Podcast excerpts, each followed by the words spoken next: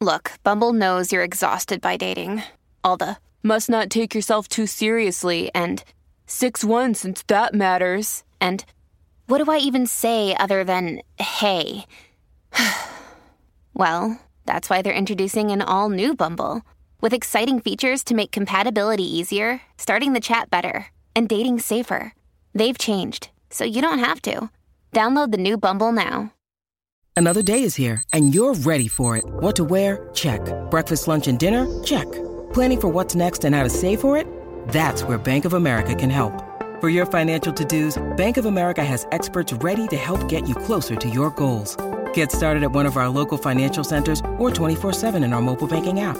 Find a location near you at bankofamerica.com slash talk to us. What would you like the power to do? Mobile banking requires downloading the app and is only available for select devices. Message and data rates may apply. Bank of America and a member FDIC.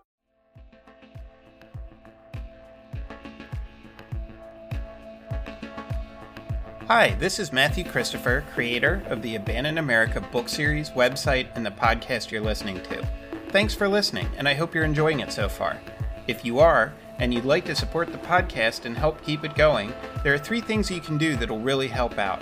The first is simple just tell your friends and family about it, or leave a positive review on your podcast platform if they support it.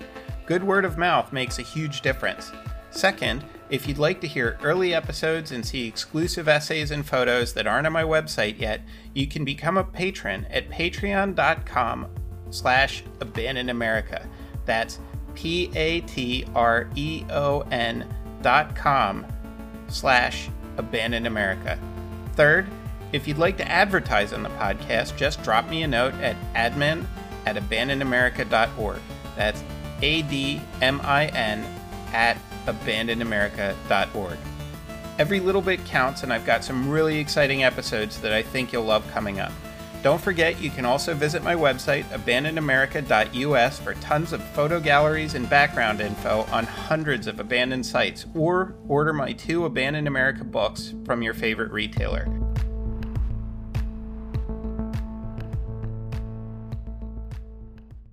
Hi, I'm Matt Lambros, photographer and host of the upcoming After the Final Curtain podcast. If you like what you're about to listen to on the Abandoned America podcast, and I'm sure you will, check out the After the Final Curtain podcast. I've been photographing abandoned theaters for more than a decade, and during that time, I've met many people trying to bring these buildings back to life. Each episode dives into the history of one historic theater and tells the story of the people trying to save them from the wrecking ball. It'll be available on Spotify, Apple Music, or wherever you get your podcasts very soon.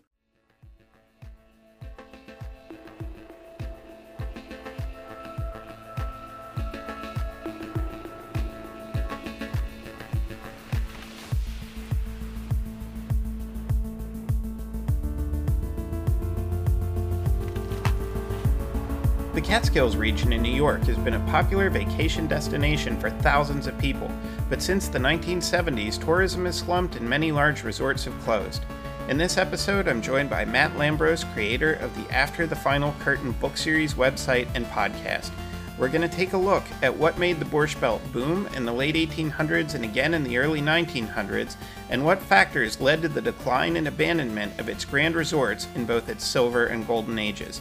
We'll also talk about the most epic and petty battle over fried chicken in the entire history of mankind.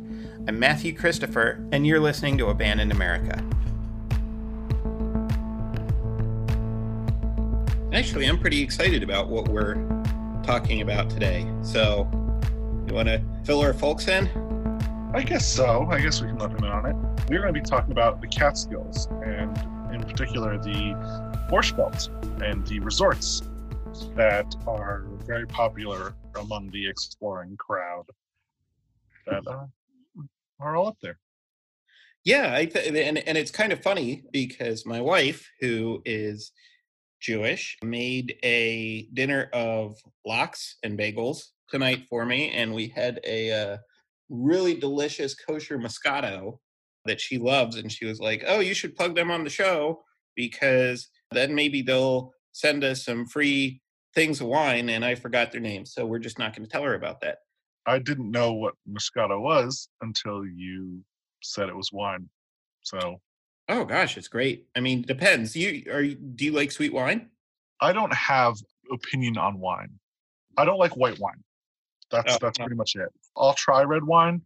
I will almost never order it anywhere except for when I'm in Paris because you know that's what you do when you're in Paris. Yeah, I'm not a snob. I'm not. A, I'm not really a snob about most uh, alcoholic beverages, unfortunately. But yeah, so that was the prep. Was having a nice. Actually, it was more coincidence than anything, and we just thought about it halfway through the meal. Like, oh, we're going to be talking about the borscht belt, and I'm having bagels and lox for dinner. So there you go. Oh well, I did not have that for dinner. I had I did not have a theme in for dinner. I had uh my wife's family is from the Midwest. One of the dishes that her father loved is called hamburger casserole. So we had that. It's basically hamburgers and um tater tots, onions, and then ketchup. It was pretty good. Dad, I don't think that ties into our No, it's not. borscht belt stuff Maybe- at all. If we maybe if we do the Rust Belt, right? Yes, Rust Belt. That would totally work. I think you have nailed that. make sure to make her make that again. I'm sure she will have no problem with that uh, when we do the Rust Belt eventually. So, I mean, um, before we, I guess, get into like the uh, the guts of the history or whatever, I mean, what would you say if you were giving like an overview? Like, why does anybody care about the Catskills, and what do they have to do with exploring? Well, for a while, I don't know how many are left. I think I know there's still a couple up there, but for a while, it was open season on abandoned resorts all over the Catskills.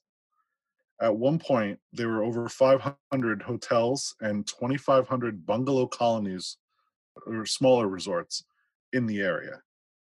And I remember back when I first started exploring, there was this uh, woman named Dree who was from Poughkeepsie who explored, and her favorite place was the Pines Resort. And she had a map that she had made where she had mapped out where basically all the the abandoned ones were all the ones that she thought might still have some buildings all the ones that had been demolished and all the ones that had were either repurposed or had been yet to close. And this thing it was like a she'd printed it out and just dotted it. It, it was crazy. It looked like some i don't know if you've seen a lot of explorers now they use google maps and they put pins down. Right. you've seen some of those it looked like that but it was literally of just a couple counties in new york. Hmm I've been to I think four or five up there. Not as many, definitely not as many as most people, but some of them that I went to I really enjoyed. Uh, what about you? Well, I mean, yeah, I, I haven't been to a ton. There are a handful that I've been to that are up in that area, but I mean, kind of, I think your original point about why it's significant and relevant overall is the fact that it is actually very well known as a place that has had a lot of abandoned things in it.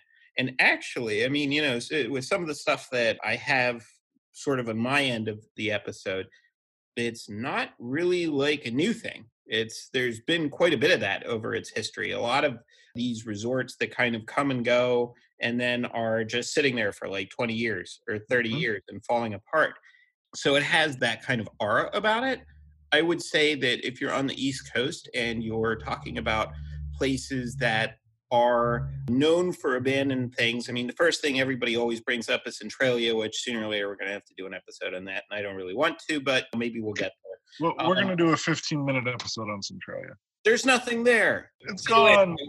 Right, but as far as as the Catskills go, that's I mean, if you're if you're kind of even tangentially interested in this, you know, there's been a lot of places up there. Uh, as you mentioned, like a lot of them are gone, but it's kind of interesting to look at the story of like what happened and how they came to be abandoned. So, yeah, should we roll from that onto you know, the actual stories of of the place itself? Absolutely. Take it away. All right. So I kind of did, there are two significant periods that people talk about when you're looking at the resorts in the Catskills. There's what's considered sort of the uh, the Silver Age, which is 1890 to 1915. And then there's the Golden Age, which is what you're going to be talking about, which is more like 1940 to 1965. And looking at the original period, you have this 1890s to 1915 point. It didn't start then, though. It started actually quite a ways before that. And one of the reasons that the Catskills became known or that they even had people up there were that there were wealthy people from New York City that wanted to get out of the city in the summer. And a kind of recurring theme that you see over the years cities are hot in the summer. They're hot and they're stinky and they're not fun. This is before air conditioning. So if you're rich, why would you not go somewhere where it's incredibly beautiful and scenic? So this place that really was kind of the origin of the Catskills was a plateau between the mountains known as uh, Pine Orchard. And these wealthy people would basically get in a stagecoach and ride up these windy mountain roads to get up to the top of this. And I'm getting a little bit ahead of myself, but when you think of some of the really huge resorts that they had up there and what it must have been like riding up these roads through the mountains and then coming out around a bend, and then you look and there's this grand hotel on this mountain plateau. You know, you can see a, a Kaaterskill Falls from it. There are rich people riching about. It must have been really impressive. So that was basically sort of where it started. Was that you had this place right by Kaaterskill Falls that became really well known for its beauty, and and rich people wanted to go up there. And for example, if you're into, if you're kind of like an art buff, I don't know if you ever heard of Thomas Cole. You're nodding. You're familiar with him? Painter? Yes there's this whole uh, it was like the Hudson River School of Artists. Yeah, grew up near there, so. Oh right, so you must have seen his work because uh, I mean, if you go up in that area, you can't throw a stone without hitting one of his paintings somewhere. I'm sure that's probably why he's familiar to me. And and he's he's a absolutely awesome painter. They had these really kind of just gorgeous, gorgeous scenes of the mountains up there and, and, painted in this very kind of romantic glory of nature sort of way. Other people that it attracted to that area was people like the writer Washington Irving. So, you know Washington Irving? Sleepy Hollow. Yeah, and Sleepy Hollow was actually a trail that was part of Pine Orchard. Really? Yeah, oh, it's, it's kind of cool. It's in the town of Pleasantville, is where it's said to take place, or the there's a graveyard in in that town that and this is getting off topic. There's a spot in the graveyard if you believe these fun stories where the hessian the headless horseman is said to be buried and it's a spot that's the size of a grave that no grass will grow. Oh well and i have been by that graveyard i haven't been into it i know exactly where you're talking about and I, and, and I have to be honest with you here when i saw sleepy hollow trail I thought, oh, that's cool. You know, that must be like the trail that the Headless Horseman was on. But now that you're mentioning it, it could just be that they were like, oh, Washington Irving hung around up here. But the point is that this is the area that he's kicking around. And one thing I can tell you for sure is that the story of Rip Van Winkle was supposedly set at the foot of the mountains in Palenville. So, you know, that's something that, that's definitely a, a regional claim to fame. So you have these people that are painters and writers that are coming up there. You have rich folks that are coming up to enjoy the area. And surely enough, you somebody says, "Hey, I'm going to build a, uh, a resort for these people to come up to." So the Catskill Mountain House was built in 1824 and it was actually one of the first resorts in the United States. And again, I mean, you know, I kind of got a little bit ahead of myself with the people riding the stagecoaches up there, but that was essentially how you did it. You would ride the rail to a certain point, you get a stagecoach, they would take you up. Well, that's inefficient. So this place being absolutely huge resort and quite popular had a railway line that basically went to it in 1866 and by 1883 it connected to New York City. Hmm. So I don't know if you remember when I said it was like 1890 to 1815 was like the real heyday of this area. But if you want to drop a pin in where that happened, it was pretty much the railway line being established. And all yeah. of a sudden, you don't have to ride a stagecoach up through the mountains. You can get on a train and go up there. And this was when the area really boomed. So, of course, they're going to have more than one hotel. And of the hotels that were up there, first of all, most of the hotels were in a, a uh, Victorian style. There were four main ones. There was the Catskill Mountain House, which was the first one. There was Hotel Kaaterskill and Laurel House. And then the only one that is surviving from that is the Mohonk Mountain House, which uh, I was looking into. First of all, if you ever want to see a absolutely gargantuan resort, go to their website and. Oh, I, I, I did. Oh, you did? Did you look at how much the rooms are per day? I did not. I just saw that it survived and was very interested in that. How much would you guess a night at room and place like that would be? Now, Yeah, on average, two hundred fifty dollars. a grand. yeah. Now, Jesus. Hmm? Even like if I were to go up tomorrow, it would be roughly a grand to go up there, according to their website at least. So, way beyond my means. I can dream, but I'm gonna have to look into that because that sounds a little expensive. I mean, it it must be a fantastic place to stay. You must get a lot of uh, a lot a lot out of it. Well, I mean, I think part of what you get out of it, and this is the thing that people, uh, at least originally, that was really known for, is you're not around the plebes, right? I mean, you know, if you go up there and uh, you're spending a grand a day, and you have this beautiful lake and beautiful scenery around you, and and there's no commoners except the ones that serve you. So I guess that's why you pay a grand a day because you can. But off the class struggle in Mohonk, back to the the, uh, the Catskill Mountain House and all those.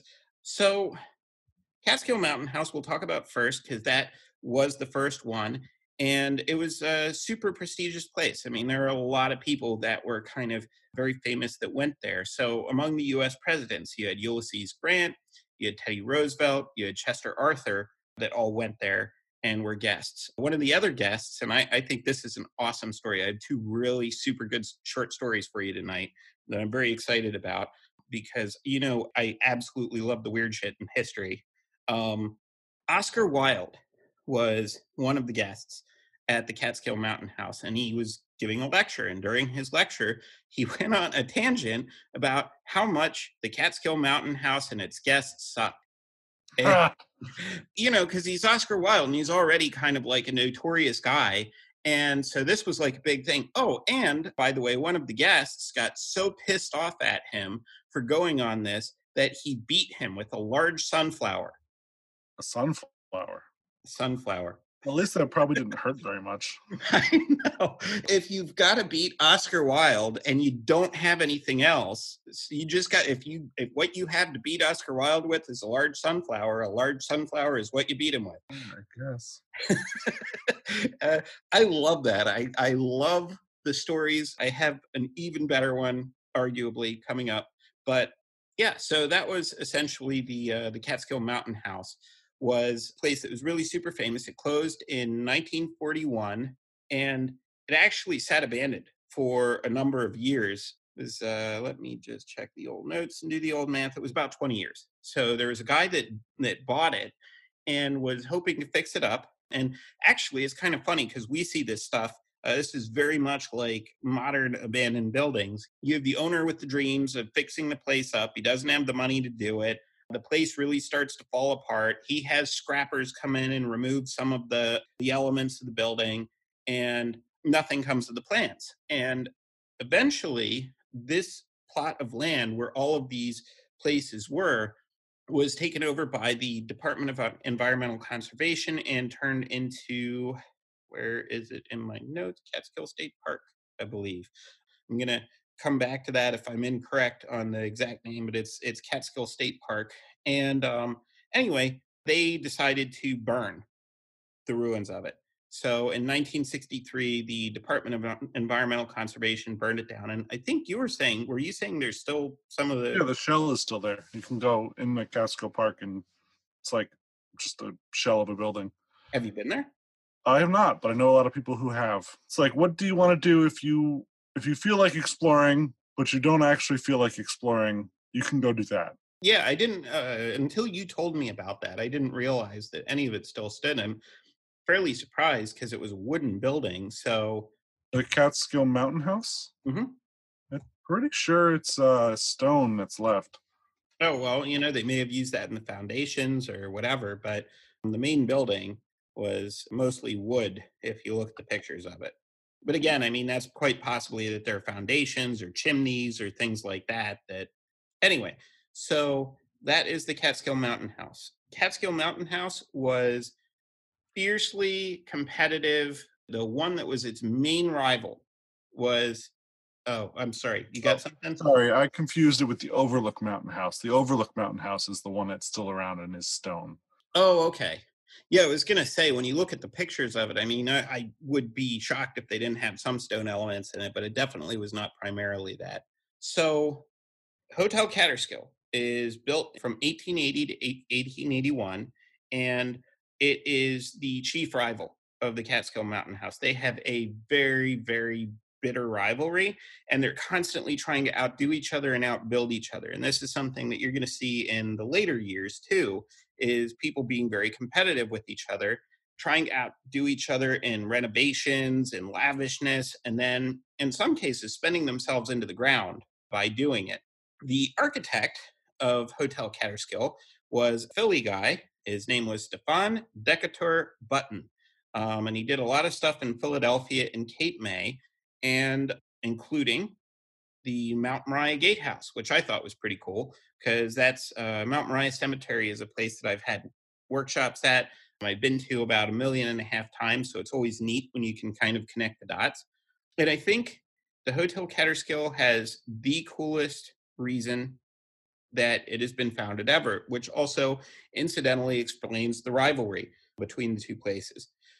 So the owner of Hotel Kaaterskill was George Harding, and he built it because he went to the Catskill Mountain House at some point, and he was in the dining room and he wanted to eat fried chicken. And they said, "No, we don't serve fried chicken. We serve red meat." And he said, "Well, I want fried chicken." I'm paraphrasing here. And they said, Well, we only serve red meat. We don't serve fried chicken. And he said, I want to speak to the owner of this place. So they got the owner and he said, I want fried chicken. And the owner said, If you want to eat fried chicken, go build your own hotel. and oh. he did. He I, did. I know it's not the best, but I, I sort of love when people do things that extreme out of spite. Mm-hmm. It is the pettiest story I think I've ever heard revolving around not being able to get fried chicken. I mean, think of if you are somebody out there that works in the service industry, think of the worst Karen you have ever had come into your place that wants something that you cannot give them. And then imagine they get so mad at you for not giving them the fried chicken at McDonald's uh, that they go out and they found your primary competitor and then they just fight you for the rest of the time that you two are there. That's Hotel Kaaterskill. And that to me is awesome. That's not the one that's still around, is it? No, Hotel oh, Kaaterskill burned in 1924. Oh, and very long, huh? What's that? I said, oh, it didn't last very long. No, I mean, it's funny. Most of these places wind up burning, which is sort of a problem. Yeah. But the fire was so big that you could see it in Massachusetts. Oh. And then the third one that I'm going to talk about is the Laurel House, which was built in 1852. It was enlarged in 1881 by our good friend S.D. Button, who worked on the Catters- Hotel Kaaterskill. And that was closed and abandoned in the early 1950s. Uh, it opened again for a hot minute when there were these people that came in and, and uh, you know, gave it all the modern stuff like a pizza oven and whatnot, but it closed again by 1963, and the Department of Environmental Conservation burned it in 1967.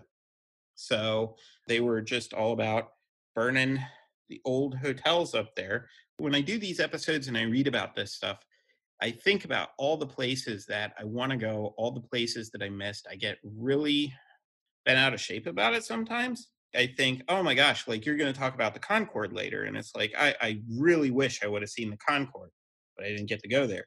And when you look at these places in the past, like Catskill Mountain House, I would love to have been able to go back and photograph that in the 20 years that it was abandoned.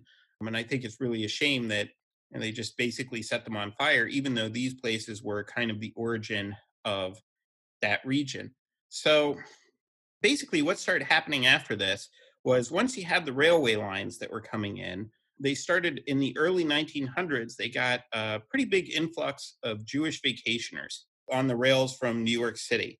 And there's no cool way of putting this, there's a lot of anti Semitism in the people that were staying in that area. In fact, they had uh, the summer homes booklet that they put out that advertised places to go in the area. And if you look in the like 1892 edition, you have hotels that are saying things like Jews need not apply or no Hebrews or consumptives. So basically, they started having hotels that were catering to Jewish vacationers. And this is us going into the Borscht Belt. I'm assuming you're going to kind of want to take that. Yeah. Yeah. So as this started to expand, the Catskills started to divide up into ethnic regions, sort of. There were the, and they were all called the Alps. So you had the Irish Alps, the Italian Alps, and the Jewish Alps, which were the Borscht Belt. And this was because Jewish people in New York City wanted to go on vacation and they weren't welcome at the other resorts. So they sort of did the same thing as the, the guy who wanted fried chicken. They said, okay, you don't want us at yours. We're going to make our own. Right. Which, no, great. Is fried chicken kosher? I mean, I, I think so. I guess Yeah. how you prepare it. It, it would have to be kosher. Okay. Yeah. We want our kosher fried chicken. Yeah. I mean, essentially. Yeah, right. It's so Borscht Belt or Jewish Alps refers to part of the Catskills in Sullivan, Orange, and Ulster counties in New York. And they were really popular from for a Jewish vacation spot or a vacation spot from Jewish people from the New York metropolitan area from the 1920s to the 1960s. And to research this, I read uh, a great book called "It Happened in the Catskills," which is by uh, Myrna Katz Frommer. And, you know, that's a good point. I didn't mention where I did a lot of my research from. I don't mean to hop in, but the one that I looked in a lot of this information up was Catskill Resorts Lost Architecture of Paradise by Ross Padlock. And it is a awesome book. I totally recommend that. We can link to both of those in the show notes. Back to you. Sorry, I just wanted to throw that out while I was thinking about it. No problem. So she goes into a little bit about uh, why the Catskills, and it's it, a lot of it is the same reason uh, they are wealthy people from New York who wanted to get away, and they weren't welcome at the other resorts, so they started their own. It was uh, a place for everyone, all the whole family to get together, but also to become Americanized, to play, to do uh, sports, swimming, things you'd think of when you think of uh, like good old, like uh, America, like apple pie and baseball and all of that. But the area in the Catskills reminded a lot of people of the old country. They had berry picking, there's pine trees, and so there were some of the larger resorts in the area. You had Grossinger's, which was from 1919 to 1986, the Concord Resort Hotel, which was from 1937 to 1998, the Pines Resort, which was 90, 1933 to 1998. Both of these surprised me that they closed in 98 because I've been to both of them and it was uh, shocking that they closed that late.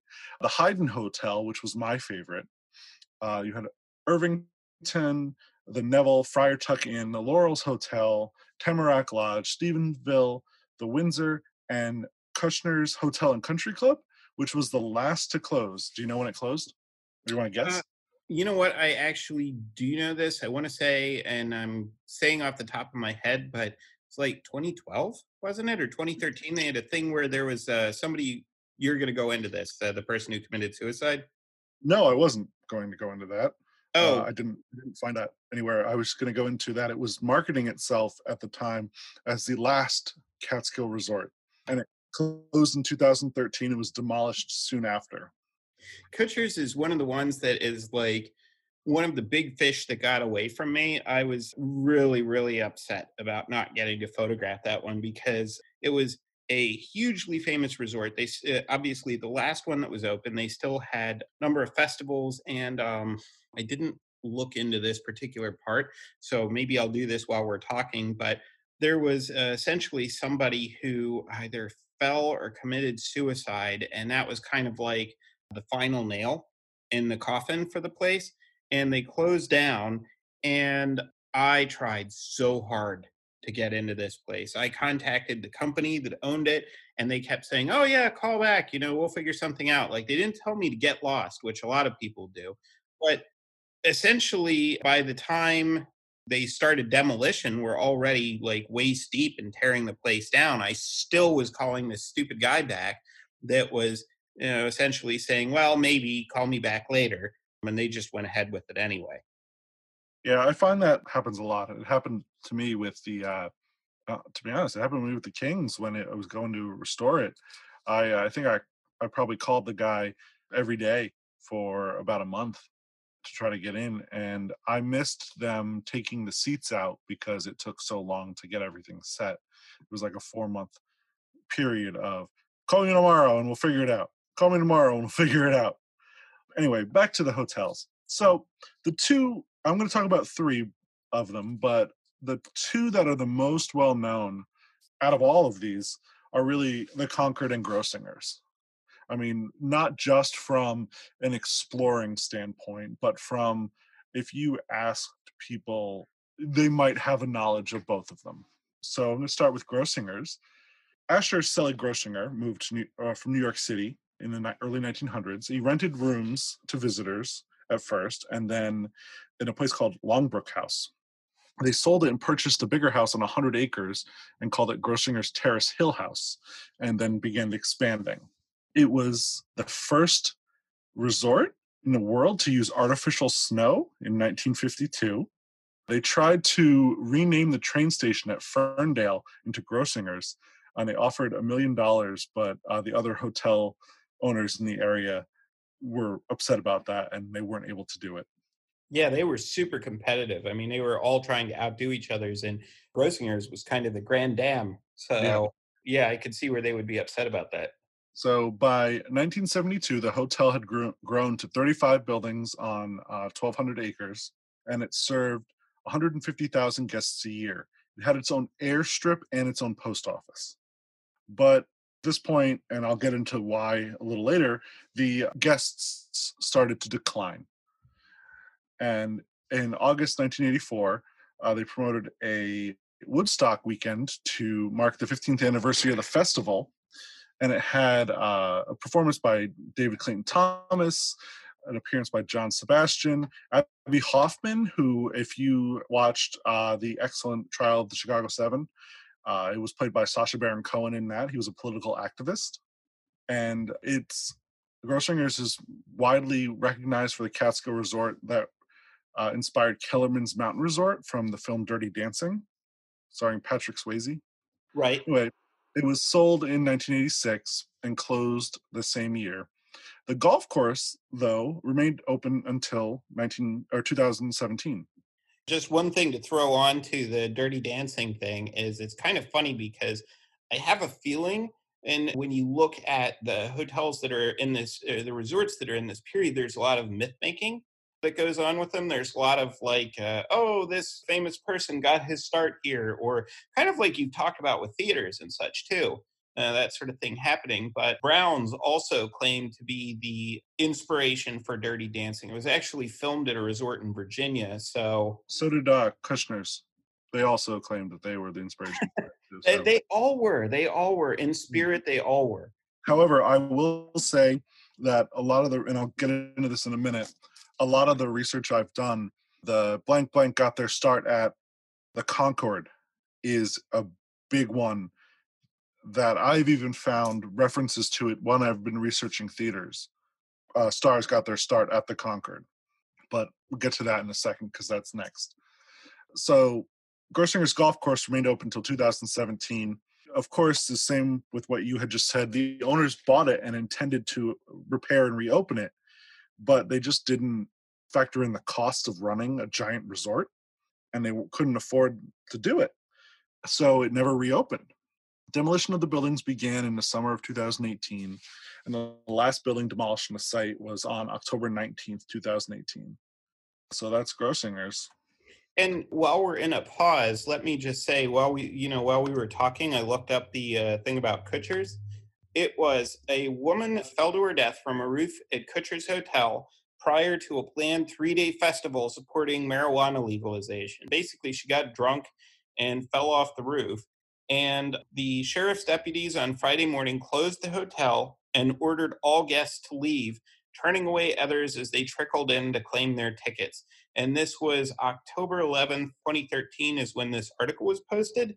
So when I say that was the final nail in the coffin, I'm sure that they lost a pretty good amount of money on that. And that was probably something that they were limping along at that point. So you never want to say, oh, this one thing is the reason, but it certainly did not help. Well, that sounds like it. Not it was the one thing, but it was like the final uh, nail in the coffin, essentially. Yes, yeah, exactly. The final nail in the coffin. There you go.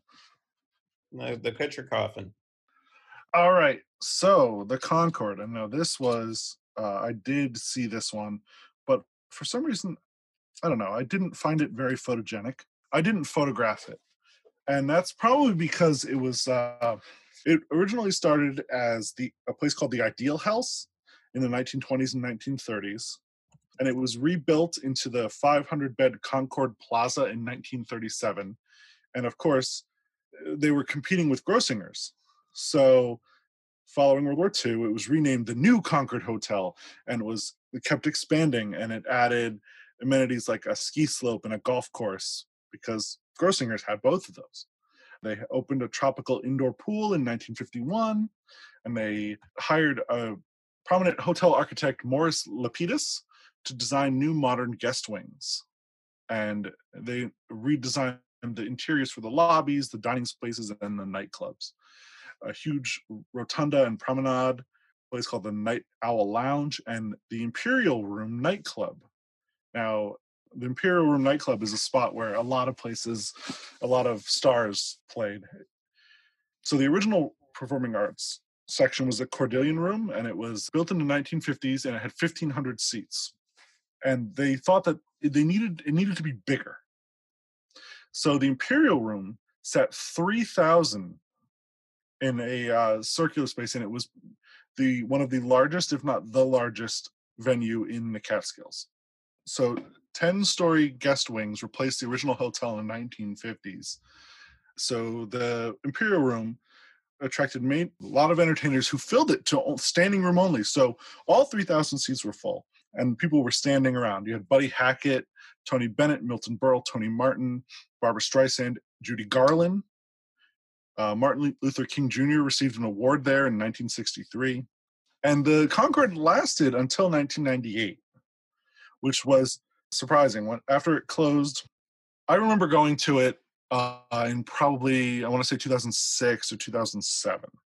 I don't remember it being there being very much inside. I remember it being very boring. It looked like a lot of the rooms had been cleaned out. We really didn't spend that much time because in there because the hotel that I liked was the was around the corner and it was the Heiden Hotel, and that's actually that which was a little older and a little grungier, and that was what I was. I've always kind of been a little more into than more modern architecture.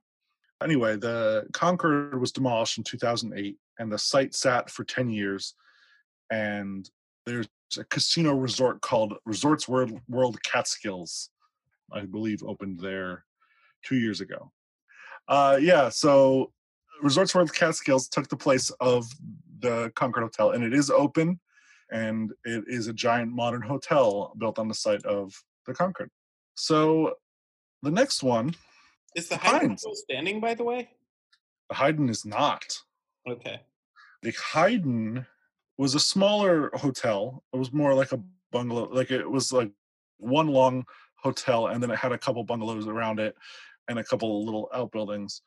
Um, allegedly, it was burned by caught fire and burned down.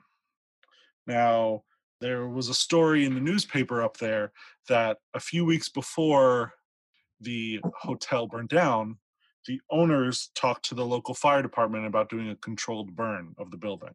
And then three weeks later, so it burned down on its own. Mm-hmm. So I don't know.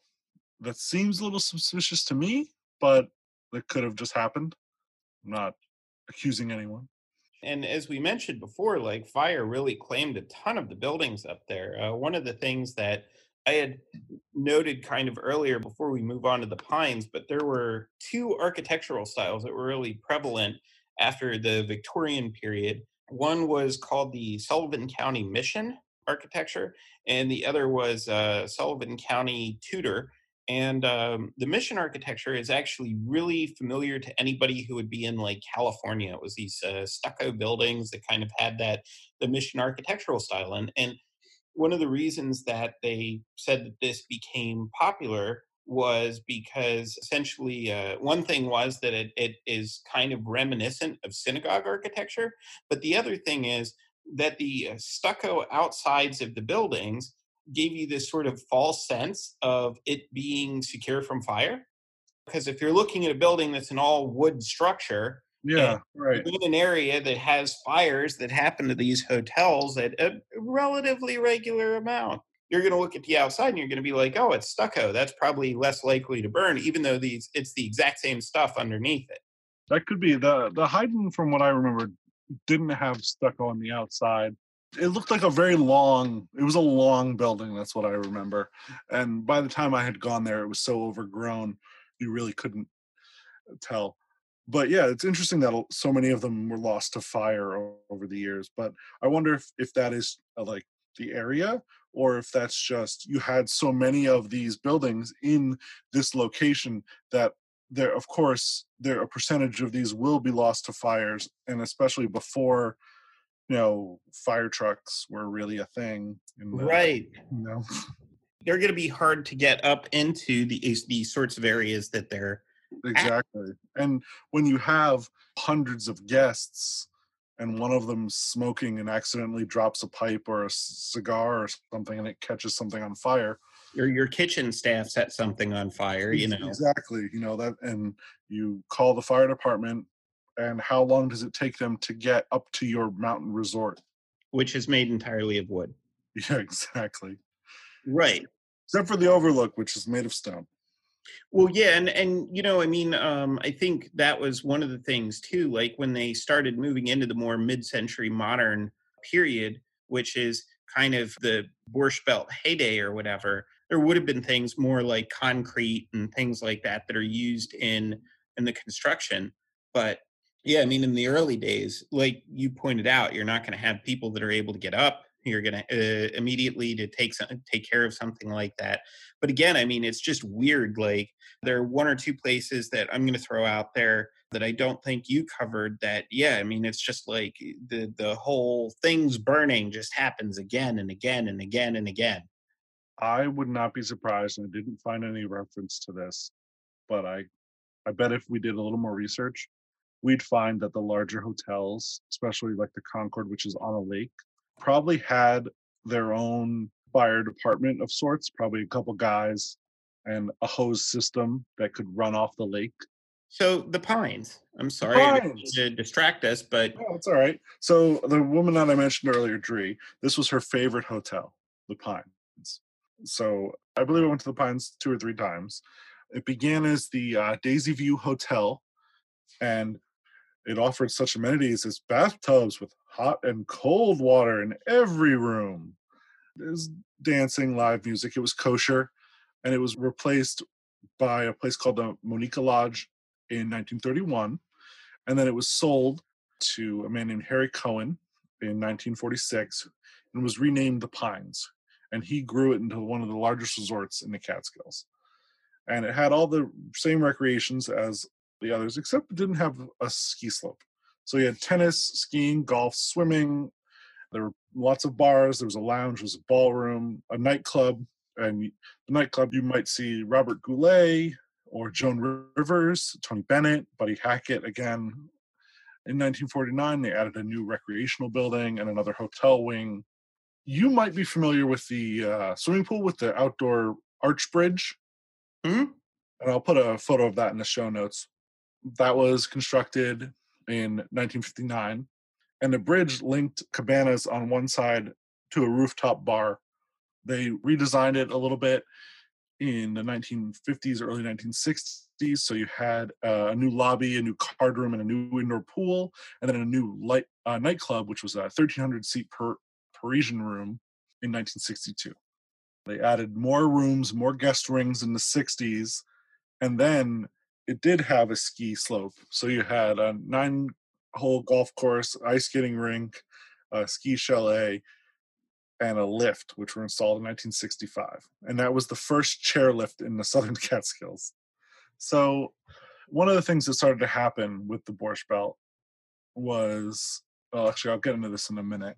So, the Pines bought a golf course, they sold some of the land, and it was turned into condos called the Pines Country Estates.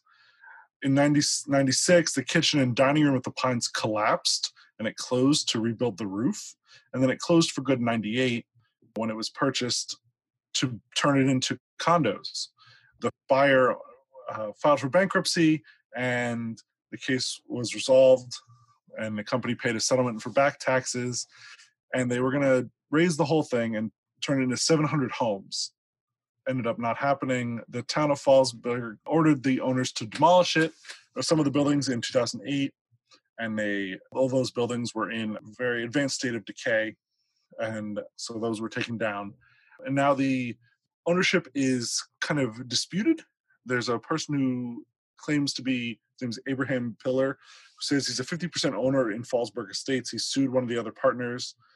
So it's still up in the air they a religious court of rabbis in brooklyn tried to settle the case and that's still they're still fighting over it, and the property just kind of sits there and falls apart even more. So, why did this area start to decline? Why would people stop going to these resorts? And one of the things that happened is air travel. It became convenient and cheap to fly somewhere else. And the interstate highways that were built after World War II made it even easier to drive somewhere. And then one of the in the book that I read, it happened in the Catskills. One of the things that they brought up was the sort of the new version of the Catskills are all-inclusive cruise ships because they're essentially these resorts just boats. Like you know, you still have all the same stuff. You still have the sports you can play. You still have the pools. You have bars. You have nightclubs with famous people, and it's all included. The food, everything. And so they argue that that's what people started going to that We'll see you know, about that was, after COVID, right? well, oh, yeah, yeah. In the 60s, there was a big Jewish migration to Miami and Los Angeles that started to slow down. Another thing that happened is people remembered going to these places with their families, with their grandparents. And when the grandparents started to pass away, people didn't feel as nostalgic to go there and spend time at these places because you didn't have your family there or all of your family. And then the other thing was people were intermarrying. And so it didn't really make sense for the new families to go to this intensely Jewish community vacation. And so all of these factors led to the decline of these uh, resorts. Yeah, so basically, I, right, exactly. In the book by Ross Pavlock, he basically says he attributes it to what they said in the area was uh, called the three A's air conditioning, air mm-hmm. travel, mm-hmm. anti Semitism. So the air conditioning part was that cities now had air conditioning. So the idea of going up to these resorts in the mountains that you have air conditioning at, like, is not as appealing when you have it in the area around you. And most people, in fact, have it the air travel, like you said, that really was a big thing. And he mentioned the fact that it was cheaper to fly to Tel Aviv than to spend a weekend in the Catskills. So why not do that? And the third thing that kind of ties into what you were talking about with the intermarrying is, and the anti Semitism part was there was a lessening of discrimination, which meant that if you're a Jewish family, you can go to other places. They're not necessarily going to say, sorry, if you're Jewish, don't bother coming here like they did in the brochure earlier. And the other thing, too, that kind of ties into your bit about the grandparents is that the nostalgic part was also because people are remembering this and they're remembering kind of like, uh, you know, their less affluent past and being segregated. And there were certain things about these resorts that even though they were, they had this really kind of intense family atmosphere and were really culturally significant, you know, there was some baggage with that too. And a couple of the other factors as well was that you had owners that were passing away that had these places, and they were the ones that had the really personal relationships with the celebrities, with the guests, with the people that are coming there to stay. And so if you're going there and the person that kind of is the unifying factor passes away and their kids take it or some corporation takes it, but they're not like really into it, you know, it's like the the family matriarch Mhm. or patriarch is not there anymore. Another thing too was just these hotels are competing with each other so fiercely that they basically were getting into mortgages that had uh, terms such that even if they were fully booked, they wouldn't really be able to keep up with them. Other places were overmortgaged and went bankrupt because of that. And a couple of the other things too was you had this whole period in the 80s where they did these renovations that kind of destroyed the spirit of the places and the buildings themselves were just too large to renovate. They had this really high overhead with the staff and the administration. And initially, these places had been sort of family and friends of the owners that are staffing the place. It's not like that anymore. And then the final thing was that as the smaller hotels in the area went under, the whole area just kind of had this depressed sort of feel about it. So when you went up there, you're driving by these places that are abandoned that you might have gone to, and it just didn't have that kind of fun atmosphere that it did. You see this kind of death spiral in a lot of places where you have less consumers equals less revenue equals less money for upkeep. And then the less money for upkeep you have, the less guests you get. And it just sort of spins around until the place is gone. So there were a whole bunch of reasons about, this why the places started to go under. But I think when you look at all of those factors, it was just this perfect storm where you have a, a place that was essentially the one of the most densely packed places in terms of resorts in the world. I mean, there were an absolutely astonishing amount. There were like 538 hotels, a thousand boarding houses, 50,000 bungalows, and most of them didn't survive. Yeah, it's a very interesting little large area to research. I mean, we could probably go on for another three or four episodes on this, just this. Yeah, I mean, it just it's it's uh, amazing when you look at like all of the architecture and history that's kind of lost in the area, and other ones like the Nevele. That was one that I actually did go to. That was much more modern. Browns, which I was checking into that while you were talking about them. I guess they're part of the Dirty Dancing thing. Was that the character Penny in the movie? There was like a dance instructor in Browns that was like her. So and it's just interesting too, you know, like you had all these people that got their start, and that I don't know if you mentioned uh, Sid Caesar. You mentioned Jerry Lewis, right? Jerry Lewis, Jackie Mason, Rodney Dangerfield, Phyllis Diller, Woody Allen, uh, Milton Berle, Mel Brooks, Lenny Bruce, George Burns, Red Buttons, Jack Carter, Estelle Getty, Robert Klein, Jonathan Winters, uh, Don Rickles, Carl Reiner. The list is a mile long of people who either played here or got their starts here. Anyway, I think that is uh, about wraps it up for the Catskills.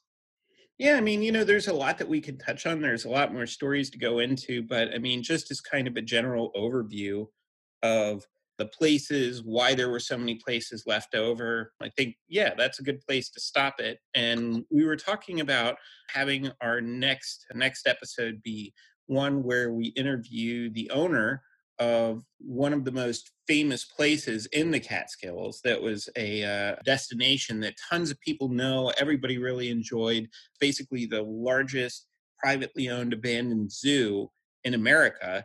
And she purchased it after they had closed it and was working on turning it into a hotel afterwards, Awesome. bed and breakfast, I should say.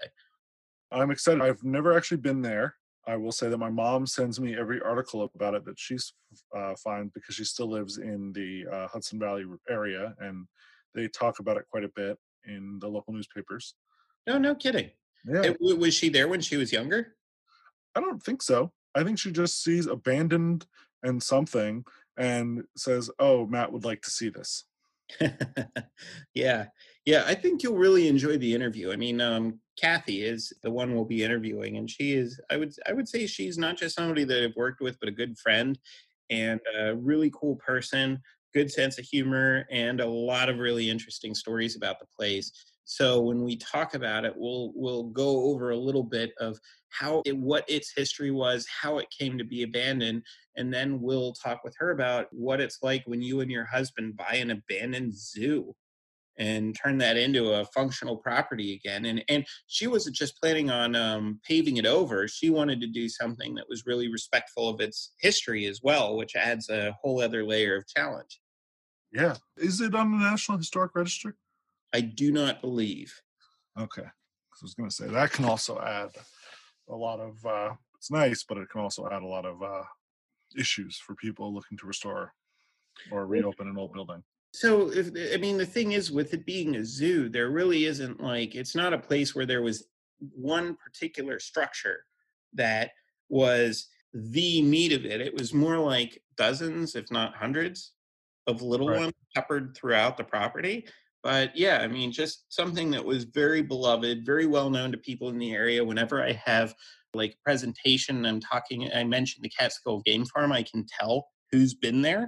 by what people like their eyes light up in the audience because they're like, I remember going there, you know, a goat nibbled on my brother's shirt.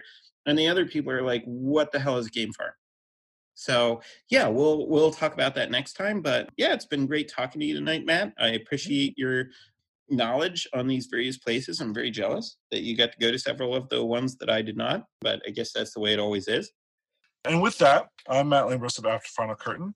I can be found at afterfinalcurtain.net Final Curtain on Facebook, Instagram, and Matt Lambros on Twitter. And I am Matthew Christopher of Abandoned America. You can find my two Abandoned America books wherever fine books and my books are sold. And you can find me on uh, abandonedamerica.org or US, or you can uh, find me on pretty much any social media at Abandoned America. So I also have books.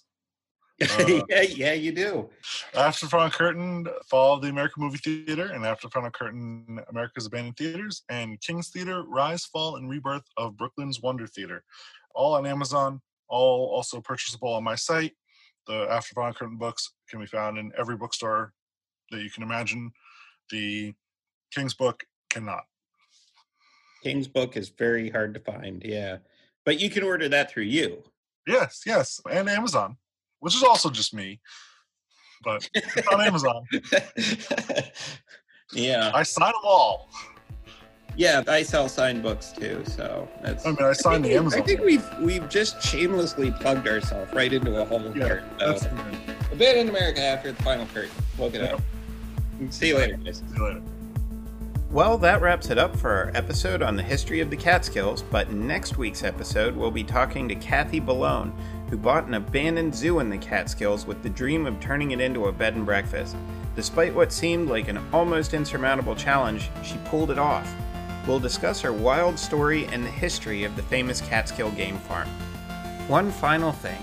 If you like the podcast, I hope you'll recommend it to your friends, and if you'd like to become a supporter, just go to Abandoned America on Patreon, where you can get early access to episodes, behind the scenes goodies, and a whole lot more.